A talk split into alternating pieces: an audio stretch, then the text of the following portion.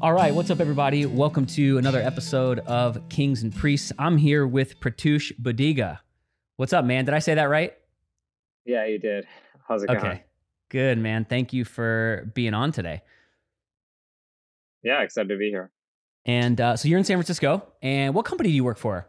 What's like your? Yeah, just give us a quick what you're up to now. Sure. Yeah, I'm an investor at Susa Ventures. So Susa is a early stage venture fund. Uh, we also have a small growth, well, not small, but we have a growth practice as well. Um, so we just yeah looking to invest in great companies that are building the future. That's awesome.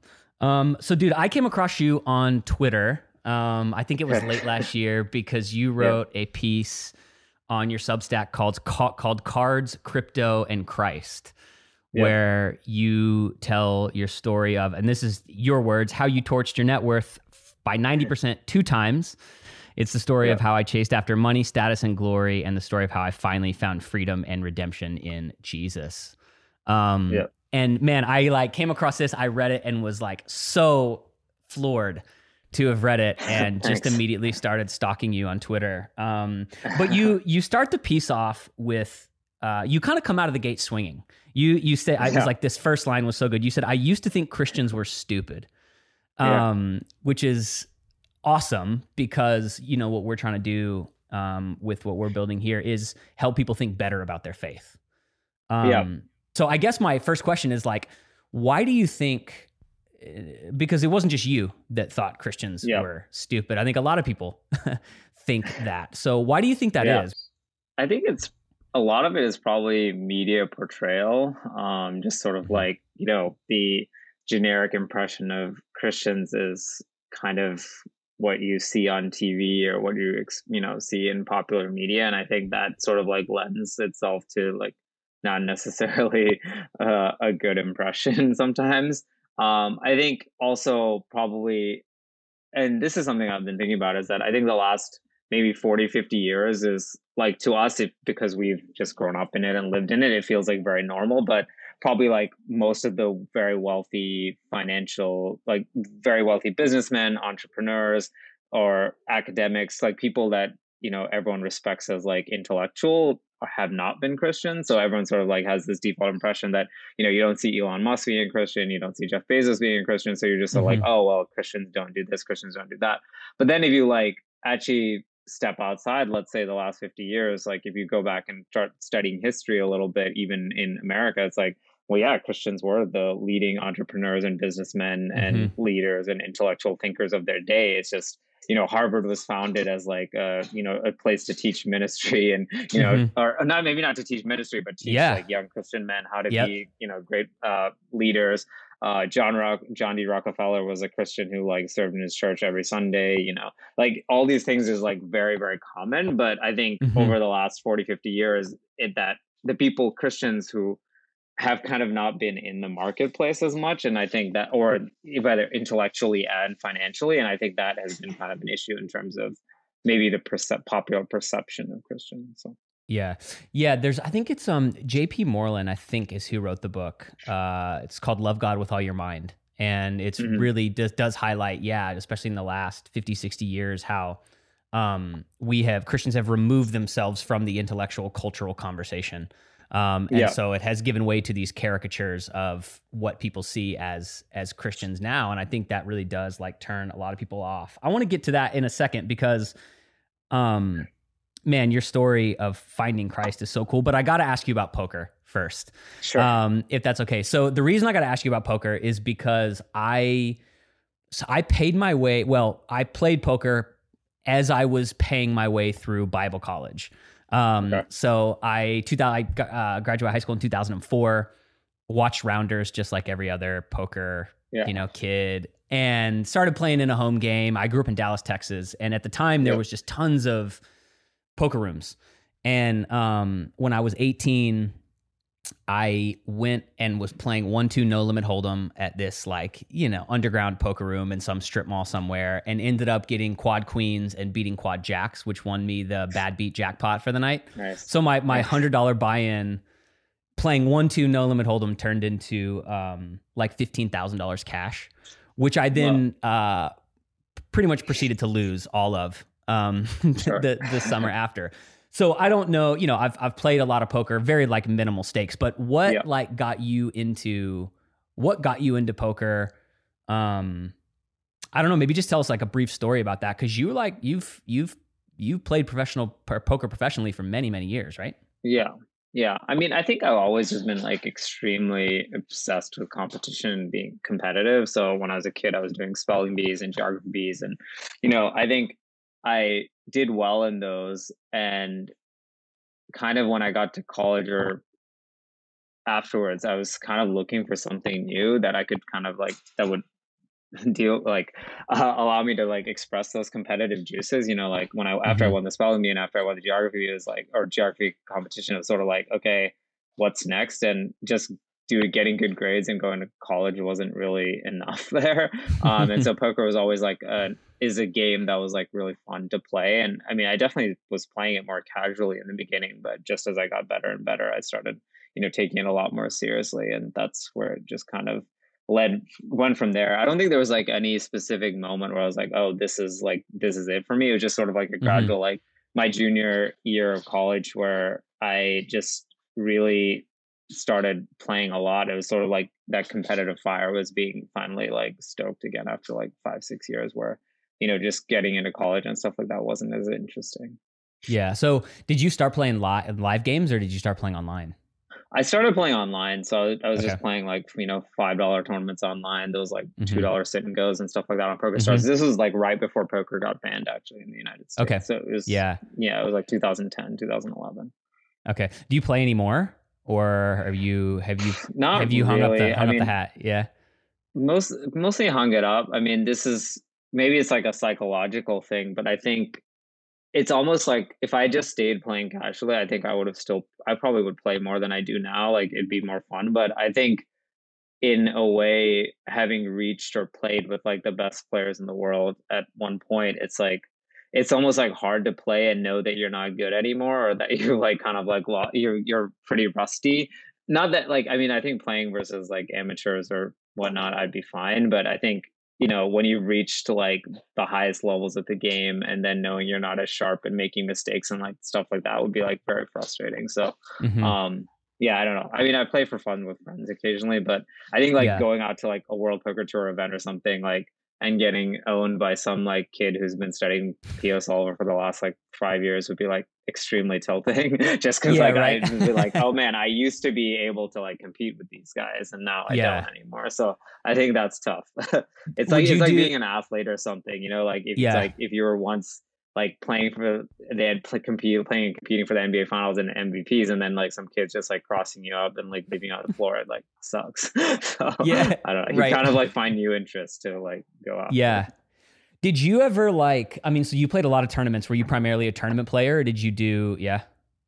Yeah, I mostly play tournaments. Um, Okay. Again, it's just kind of like it's the com- I like the fact that there's a winner at the end, you know. Um, Mhm.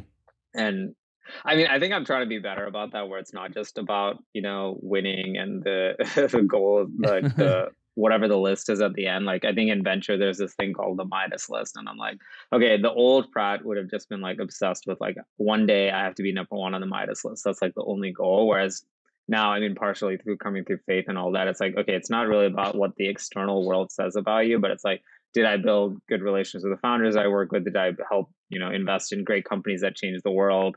That kind of thing that like and you know, obviously deliver great returns and stuff like that, but it's not this like mono um or tunnel vision view of like the only thing that matters is getting to number one on the Midas list. Like, yeah, I think that's kind of a change that happened through coming to faith. But the old Pratt was just like obsessed with that kind of stuff. Like getting like probably if you asked me four years ago what the biggest disappointment in my life, it's that I only ever got to number two on Global Poker Index versus number one. and it's like I probably stuck around in poker for like another like year that probably after I'd already fallen out of love with the game just because I was like maybe I still should have Yeah. I should get to number one before I retire. Do you remember who was like uh, Do you remember who was number 1 when you were number 2? I think Bryn was. I think Bryn, and he's actually number one on the money list now. He wasn't at Okay. that point, but I think he was ranked number one when I was number two. But I, Yeah. I don't remember exactly. Um okay, so I want to get to like and I'm going to link to your piece in the show notes cuz I do think Sure. like it's just it's so good and vulnerable and honest and um man all that stuff. But maybe just give us like a brief, quick journey from okay, you are winning millions of dollars playing professional poker. You're getting involved in crypto. Like, just give us a quick like TLDR of there to just like the moment, I guess, before you sort of had this encounter with with Christ.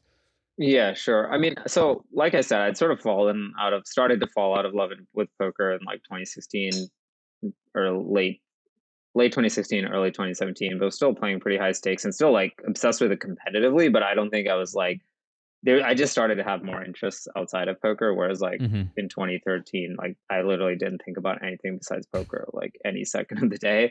Um, and so I retired in middle of 2017 from poker. That it wasn't like retired, like retired. I like I knew I was going to mm-hmm. do something else. It's just like I knew poker was done. Um, and at first, I honestly wasn't planning on getting into crypto or anything like that. Even though a lot of my friends had already started to transition into crypto from poker um, I actually was just like reading a lot of books and watching YouTube videos and actually Jordan Peterson videos, which was ended mm-hmm. up being relevant to becoming mm-hmm. a Christian a couple years later. Mm-hmm. But I was just like in kind of like exploratory intellectual mode. Um, mm-hmm. and then I don't know, towards the end of the year, Bitcoin, that was the first time Bitcoin went up to 20K. It was like a crazy year. You remember it with the ICOs mm-hmm. and everything like mm-hmm. that. And a lot of my friends were making a ton of money um, in these ICOs just because like I mean, it was just like a speculative mania, like even just as crazy as what we saw last year, if not crazier. Yeah. And okay. so, even though I wasn't into crypto at the time, it was just like all my friends were getting rich, and I was like, well, I should do this too. And so the next, I basically probably started investing around basically the worst time you could. I mean, some of them it worked out, seemed like it was going well in the beginning, and probably January 2018 or February 2018 was probably the richest like I'd ever been, even more from than I'd made from poker. Um, but obviously, it was all just paper money and these ICOs that were like all fake, and you know they all crashed like ninety eight percent or whatever before we even got the tokens. And yeah, you know, like it was all paper money on right. weird Chinese exchanges that like no one could actually trade on. But um, yeah, so like yeah, the course of 2018 it was mostly like, oh, I lost like a lot of money because of like what I'd invested, trying to learn trading, trying to like do other things to try to like figure it out. And you know, I I have like a bookshelf next to me that has like I don't know like 50 trading books or investing books and I like read all of them and was trying to figure out trading. Towards the end of the year uh you know realized I wanted to get like a mentor for trading hopefully. Uh actually connected with uh Three Arrows Capital which has you know been in the news lately. Mm-hmm, um mm-hmm. and you know they were still an FX fund at the time starting to look at a, into crypto they brought me out to Singapore and they were like, "Hey, why don't you build this crypto game? We've have we have an idea for an Ethereum. You know, like you can build an on-chain game. That's like an interesting use case of crypto, which obviously a lot of people now, two three years later, like totally get, but at the time was probably a little bit um, less common of an opinion. And so started building that in 2019. But like, I mean, crypto is still going up and down, and you know, continued to you know my net worth was continued to dwindle, dwindle and that's basically what brought me and eventually to uh you know i guess the the whole church thing which i guess you is where he wanted me to leave off but yeah it, that's what brought me out to singapore so. okay um, so you're in Singapore, and here's what I found really fascinating about, and I reread it yep. um, earlier today. So you obviously are a really, really smart guy um obviously as a poker player so. an investor right eh, that's a yeah and yeah you do talk about in in earlier at sort of the beginning of the piece about coming across like jordan peterson's um yeah uh, what was that that bit was like an old testament um biblical series yeah, he, he was this doing. Bible yeah. series where he went yeah. into like Cain and Abel, and honestly, like in retrospect, I feel like a lot of it was like probably not even accurate or like, like wrong or whatever. But it yes. was at least like you know, I mean, it's like it was like a very psychological interpretation of the Bible yep. using Jungian stuff, which is mm-hmm. like interesting, but like some of the stuff like I, I remember there was like this idea about like how like the reason we developed eyesight was because of like us being able to see apples or something. Is like that's why we have the Adam and Eve story or something. I was yeah. like, now I'm like, wait, that that probably is like not yeah. accurate at all. But I remember at the time being like, whoa, this is so interesting. yeah, yeah, right. Yeah, anyway, um, yeah, so. Well, so okay, so what I find super fascinating about your story is you are you're incredibly smart and bright you kind of start the piece off by talking about how you thought Christians were stupid, right? They're just like anti-intellectual. Yeah. And then you start to tell the story of meeting Jesus and you yeah. reference music and worship. Yeah. Um, you you reference Good Grace, you know, the Hillsong United song, yeah. and Good Good Father later on, and Build My Life, and so I find like it's just like to me this interesting, um, like for such a smart guy to have a first encounter with what you would later find out is the Holy Spirit in this kind of like yeah. emotional, spiritual way. So, like, talk about that moment because that was the same way that I met Christ. I was 15. Yeah.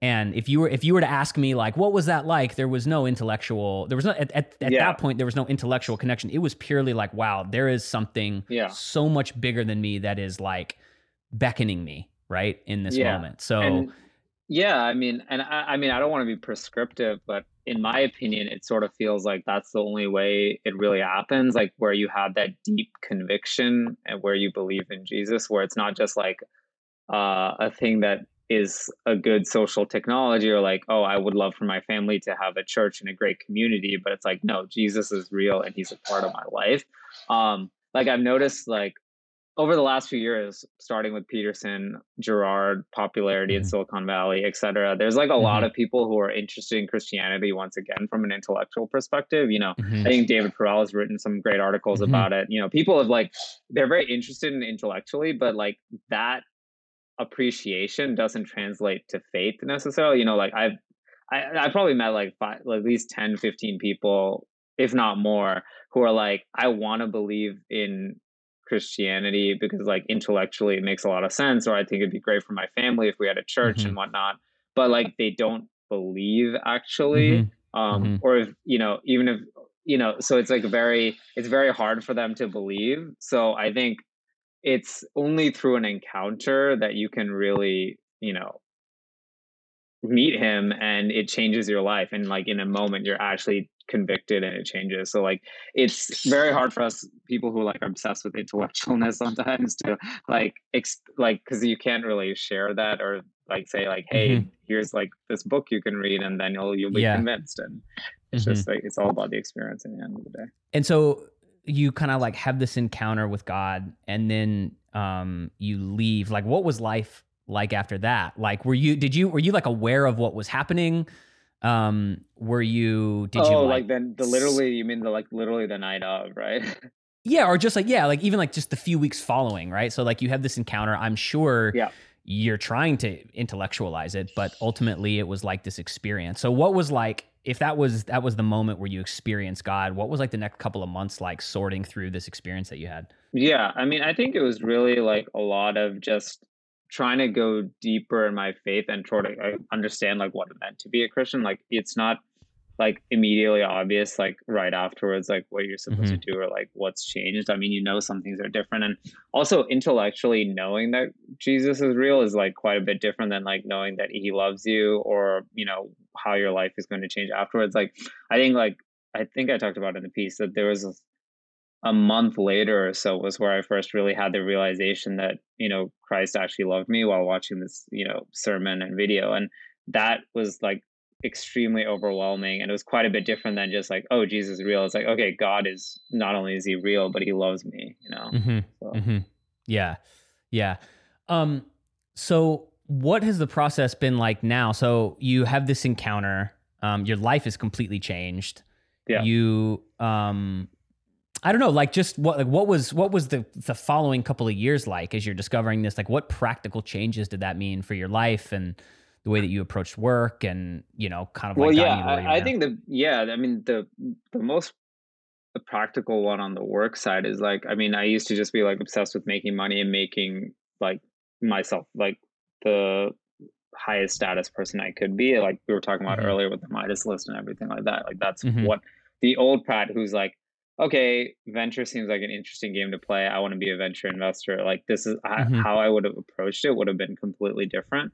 Um, and sometimes that might not come across in terms of like you know if you're just talking to a founder on a pitch call like there's there's probably no difference in terms of like the questions i would ask or something like that. But i think my perspective is quite a bit different and a lot of times i'm just sort of like trying to understand the person a little bit more than just mm-hmm. like the investment. I think you know I, I do think the holy spirit gives you a different lens into like understanding people and having like higher conviction in these certain areas. So um, I think it's affected my life in terms of like how I view my work, and I don't see it so much as just like how do I accumulate the most money, but it's like how do I make the most impact with something that I really enjoy doing, but is mm-hmm. also and like plays into the gifts and talents that I have.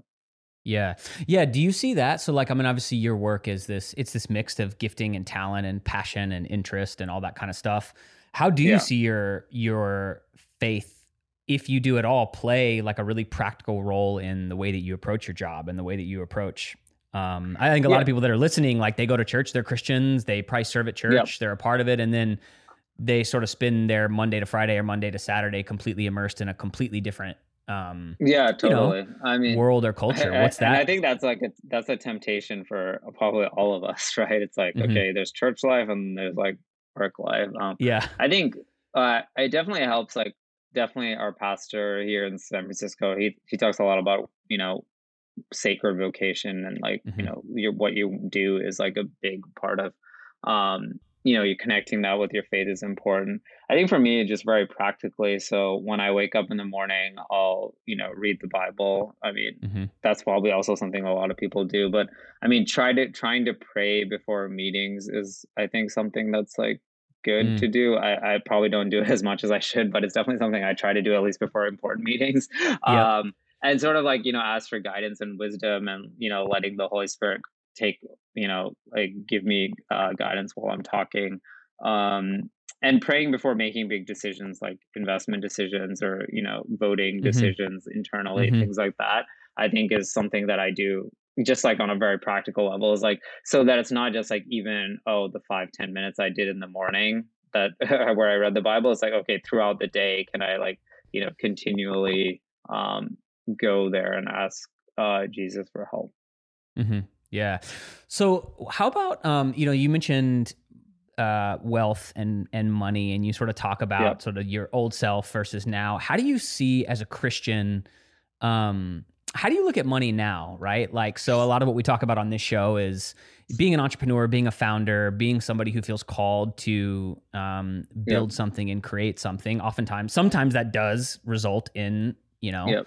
making making money. Money's not bad or good; it's just a tool, yep. right? So, like, what are your thoughts on that? How do you how do you with the past that you have and and the things that you've experienced and now working in venture which is you know it's also it, it's a it's a it's a game of trying to make trying yeah. to make money, right? Um, how, like how do you see that? Like as a Christian, how do you see how do you see money? What um, what do you think the connection is to you, the money you make, and, and building the kingdom of God, or do you see any connection at all? Well, I think what's great is you can give away a lot of that money. You know, mm-hmm. like when you make it, you can give it to mm-hmm. um, charitable work the church is doing you can give it directly to the church like i believe in tithing all these sorts yep. of things that are like really like important in building the kingdom of god. And i think you know i think everyone sort of just has their not their role to play but there's like different things and gifts people have. And you know missionary work and a lot of the great work that churches and uh, christian organizations do would not be possible if there weren't christians out in the marketplace making money right so mm-hmm. I think like that those donations can be really fuel like a lot of great work. And so I sort of see, well, this is something I not only am I feel someone gifted in it, it's also something I just naturally really enjoy. And like I think God has, you know, given me the gifts for that. So it's like, well, uh, how you know, may any money I make, like how can I like, you know, basically give away as much as I can. Um mm-hmm towards the kingdom of God. So I think mm-hmm. the relationship is less like holding it with tight hands where it's like all about like putting a number on the board or buying like really nice houses and things like mm-hmm. that. And you know, I mean, i am a very young venture investor, so there's a long way to go. But you know, it, yeah. it's real. It's more just like the what you're optimizing for is not the same thing. And and I think, I really think that it's just there's everyone has different aspect different parts to play and like a mm-hmm. lot of mm-hmm. the great christian work really could not be done without somebody making money so yeah how do you think your ambition has changed right like so you now kind of have this new way of viewing the world mm-hmm. Um, but your personality, your proclivities haven't changed. I'm sure that your competitive nature hasn't changed, right? And yeah. those things aren't aren't bad. They're, they're yeah. they are what they are. Um, how would you say your ambition has changed? Our ambition doesn't just go away when we yeah. when we meet Christ, and ambition isn't necessarily a bad thing. Yeah. But how is that like? How has that changed? And then how do you keep that in check? Um, yeah, in your own life. Well, I, yeah, I mean, I don't think it's changed. Like in the sense that, like, okay, so my num my goal in life is not to be number one on the Midas list, but like, obviously, I'm still like very competitive, mm-hmm. and like want the fun I'm working on to be the best fun in the world. I want, you know, probably I'll like you know one day be thinking about these other things in terms of like com- competitiveness and just like making the best investment possible. I think the biggest thing is like my identity is no longer in those things. So it used to be like my identity was like in my status as a poker player or how much money I was making or like whether I won the spelling bee or you know whatnot. Um, whereas now it's like those are still goals and things I want to accomplish, and it drives me in terms of my day to day work. But it's not like my identity is not in that. Like the identity is more in you know my relationship with God. So mm-hmm, I think mm-hmm. that is what changes it. So it's like you can still have the same goals, but it's like, is it what you believe is like the most important thing about you? And is mm-hmm. it the thing that you know at the end of the day you feel like that's you know who you are where it's it's not who i am it's just like something i'm doing mm-hmm, mm-hmm. yeah i love that man um so switching gears a bit like a lot of what we talk about on this podcast is obviously how can we take um our faith and our worldview and who we believe god's made us to be into the marketplace wherever we find ourselves right whether that's a venture whether that's a startup whether that's a, a plumber or a small business or like whatever that is right? It's like taking these principles. Yeah um, one thing that we we talk a lot about is how do people or or how can people who are in um, the marketplace like what does their relationship look like with their local church? So we've you and i've been talking for a half hour and you've mentioned your church and your pastor a couple yeah. times and you mentioned tithing. Um, so in a world like in a society where there's a lot of talk about like loving christ but not loving the church or hey, I'm a part mm-hmm. of church online, you know, like all this stuff. Like, yeah. what role would you say the local church plays in your faith? Um, and then, like, uh, what is at a basic level? What does your relationship with your local church look like? You're a busy guy. Sure. You you have a lot going on in your life. Is that a priority? Talk to me about what that looks like. Oh, I think it's like so important. Um, mm-hmm. I think there's, and it almost goes back to like not just like the intellectual side about you know just reading books about god mm-hmm. and whatnot i think it's real or the bible even i think and which is obviously super super important it's i think i think you need to be in community with other people and it like helps build your faith and it also is like a way to give back um i mean for me uh going to church on sunday is like one of my favorite things so it mm-hmm. was really nice that when churches finally opened back up in san francisco which wasn't until like june 2021 which is right? wild to think about um, yeah. but yeah so my relationship with my church here is that i got introduced to by another friend who's actually a, a vc as well um, started going there in person in june and they were just like really really really nice and um, you know welcoming for um, somebody who's like fairly new like with my wife and i got married a month later and we needed uh, an, a, an officiant and we needed mm-hmm. someone to do worship at our wedding and they just kind of like stepped up and did it like even though it was like very last minute Cool. Um, and yeah, have gotten to know the pastor pretty well over the past year and just like, you know, a great person who's like really dedicated himself to the city of San Francisco and like raising his family here and just really being a part of the community. And I think that community and trying to build a place where even in a city where there's not a lot of Christians, that there's still people who like feel like there's um, other Christians out there with them who are doing life and you know trying to make things work and going through all the ups and downs and you know nowadays I serve with the Epic student um, which are students which are like middle school and high school kids like every other Sunday. I think it's like that's like a great way. And it really like honestly like I'm serving them, but like they're like serving me in the sense that like mm-hmm. I feel so much better every Sunday after I serve with them. It's like always great to hear sort of their stories and just like communicate with them and yeah, it's That's like, amazing. Yeah, I love it. It, I think the church is really important, and I think getting plugged in beyond just you know it can you can be very much inside your books, but it's good to like have a community and have people Yeah. around you and do life together. Yeah. Yeah, that's so amazing, man. And that's amazing to hear. I think, you know, being a local church pastor, right? Like there's just especially now post COVID, you know, like Yeah, people's relationship with church changed a lot.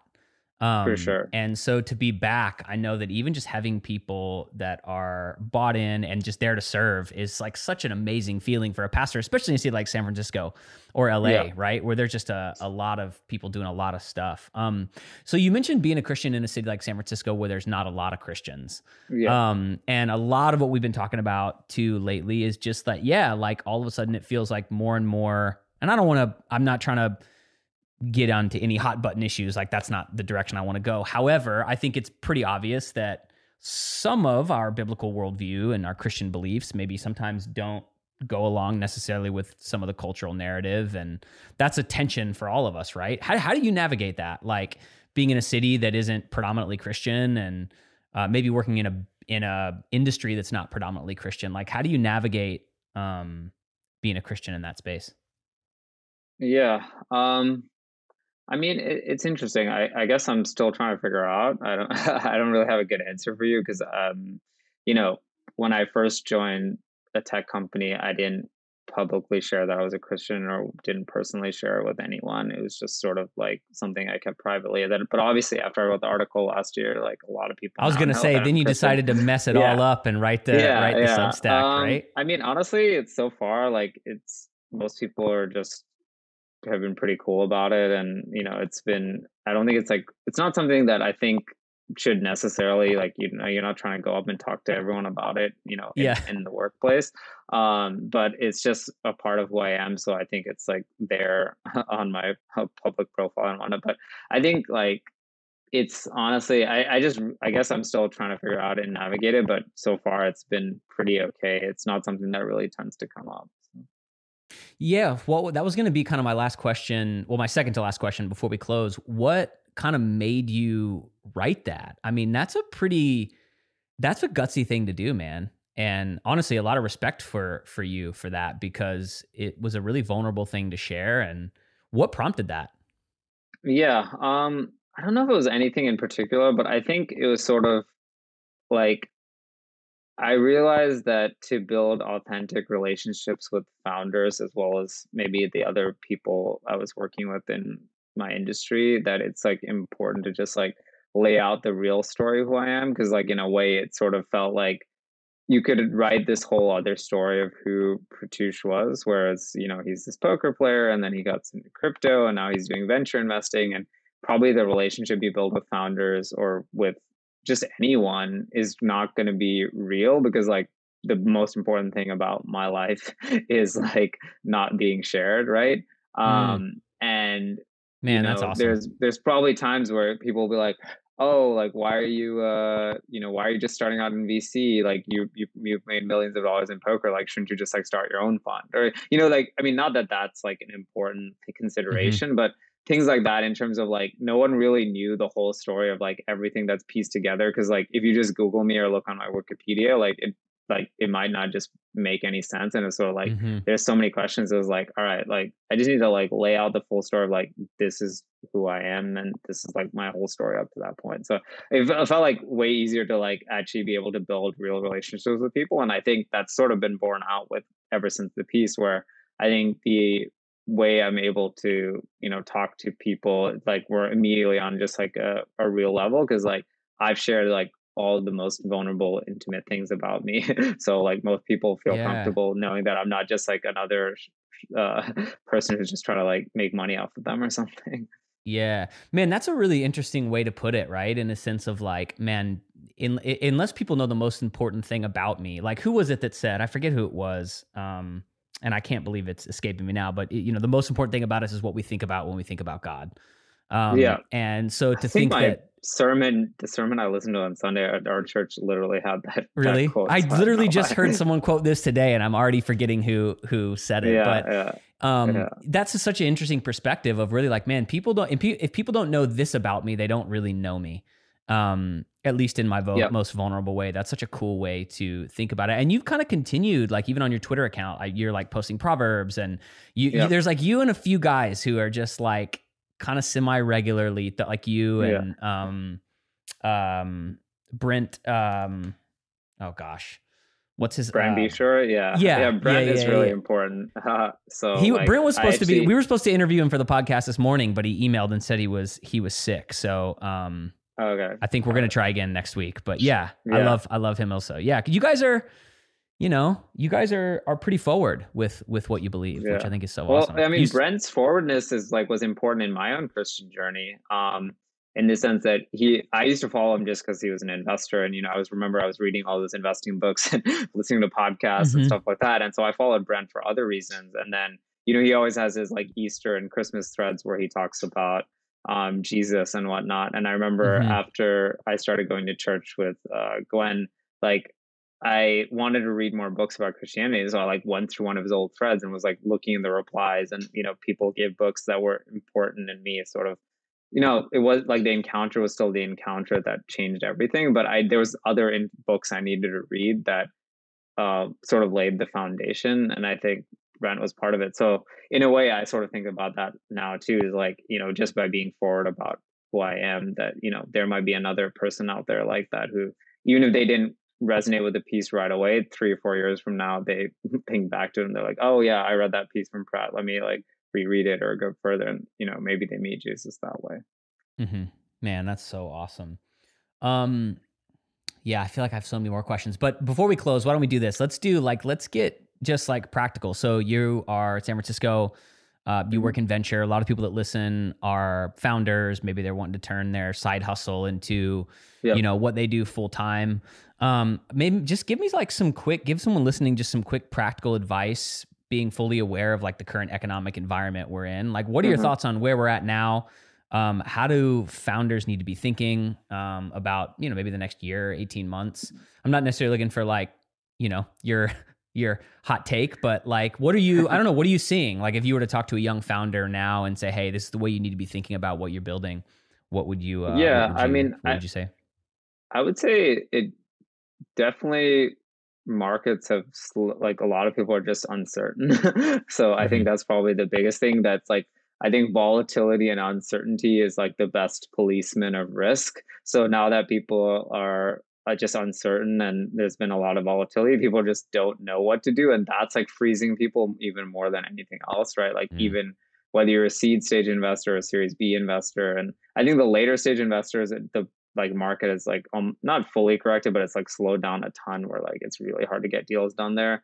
I think at the earlier stages where i'm at it's definitely more of just the uncertainty is like so if people are kind of like looking for reasons to say no um, so like anything that's like people are kind of like you know really d- diving deeper in almost every single question versus mm. I think a year ago everyone was just sort of looking for reasons to say yes and deploy capital. so I think if you're a founder, you have to be realize that like there's gonna be a lot of nitpicking right now. So I think the more you can sort of think about your business very systematically and think about what is the what are the white hot risks or what are the key risks of my business and try to like systematically de-risk them layer by layer is probably like the best thing you can do because investors are just like very gun shy right now. Um so i think the best thing you can do is you know be lower your burn, extend your runway, uh, figure out how to build as much traction as possible, and you know just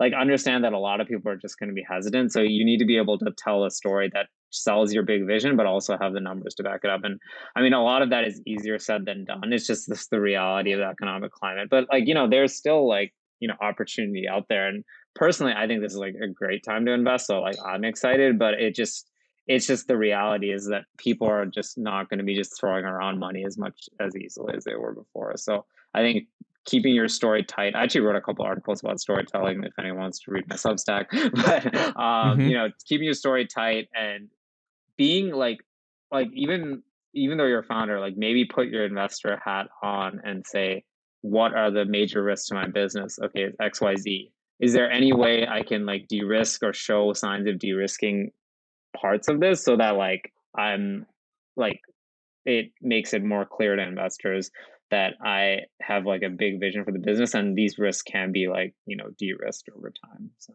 mm.